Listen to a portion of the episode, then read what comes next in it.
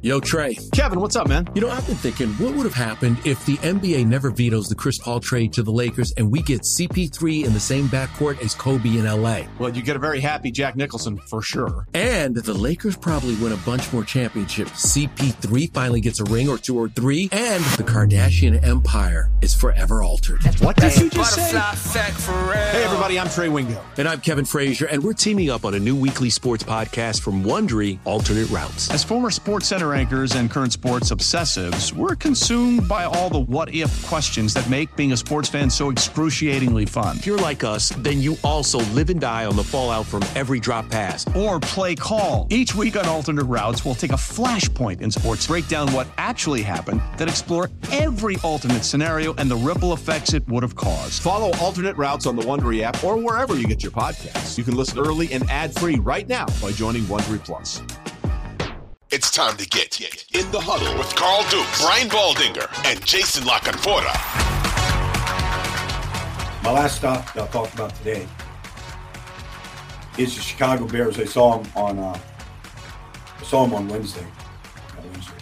and uh, they had a good practice. Uh, when I was out there, um, they had a two and a half hour go at it. Um, Flus, Coach Flus, um, you know, he's in his second year. I mean, this team knows how to practice. Their tempo's everything, in and out of the huddle. They run a lot of plays, a very crisp, full substitution. It was almost simulating game conditions. Coordinators calling plays, uh, calling things in. You're seeing, um, you know, some some young talent getting a chance to to really play. Uh, you know, when you look at some of the guys in Detroit, like the running back situation, um, you know, when you look at uh, a guy like Roschon Johnson from Texas. You know, everybody talked about Bijan, but I mean, Roschon, he was running with the number ones for time. You know, so uh, he's gonna he's gonna get in there. You probably see him uh, tonight against the Giants. But you know, Justin Fields, you know, very you know, like to have a couple throws back.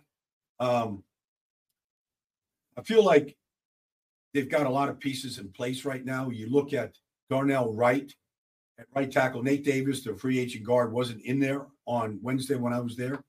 Um, he was dressed, but he wasn't playing.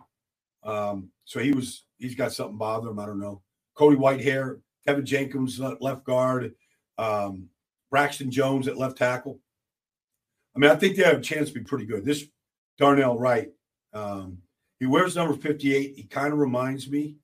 And in Detroit, number 58 is Penei Sewell like two monsters at right tackle. I feel like these two guys have a chance to be pillars in the NFC North for a long time. Um, like he's just a mauler up front. The, uh, Chicago needs that. Fun to watch him. I talked to um, a couple guys, Khalil Herbert. You know, he recognizes what uh, Darnell Wright can look like. They led the league in rushing, rushing yards and rush average last year. Obviously, a big part of it was Justin Fields. They like to see him run less.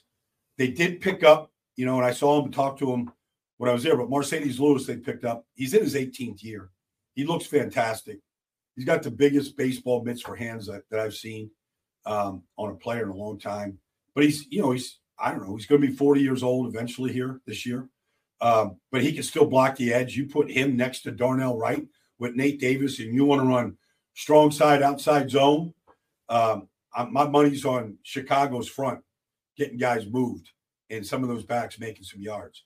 So that's that. Uh, you know, defensively, they, you know, TJ Edwards was out there. Tremaine Ed- Edmunds was not out there the day I was there.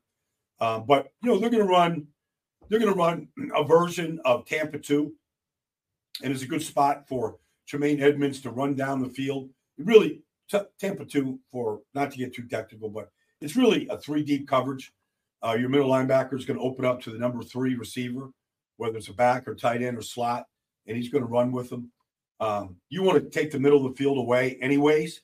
It's one way to do it. Middle of the field's most valuable real estate uh, in a football game. You want to rob people in the middle of the field. One way to do it is to have a huge middle linebacker like Tremaine Edmunds that can run, take that deep shot away, the deep seam routes away, um, the go balls down the middle of the field away.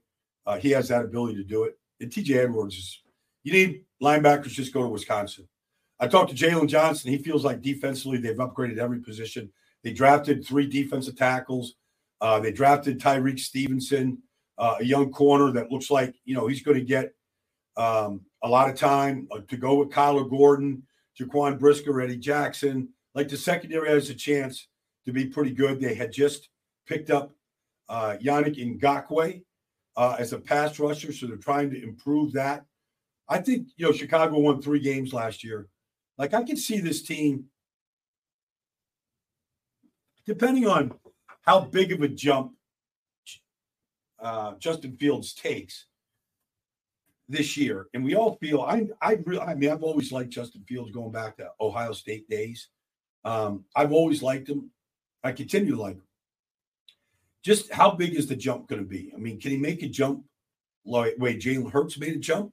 I don't know. I mean, Jalen Hurts just plays on a much better team. It's a little easier to make a quantum leap like Jalen did. Uh, the team around Justin Fields isn't as good as Philadelphia's, but I think he's going to make a jump. And if he does, like I'm not here to predict wins and losses, but I, I can see this team winning seven or eight games and being highly competitive. And if they get hot the way some young teams do and they get a big dose of confidence, um, things go right, bounce right, they start taking the ball away at a much higher rate. Um, who knows? But anyways, I, I feel like they're going to make a jump.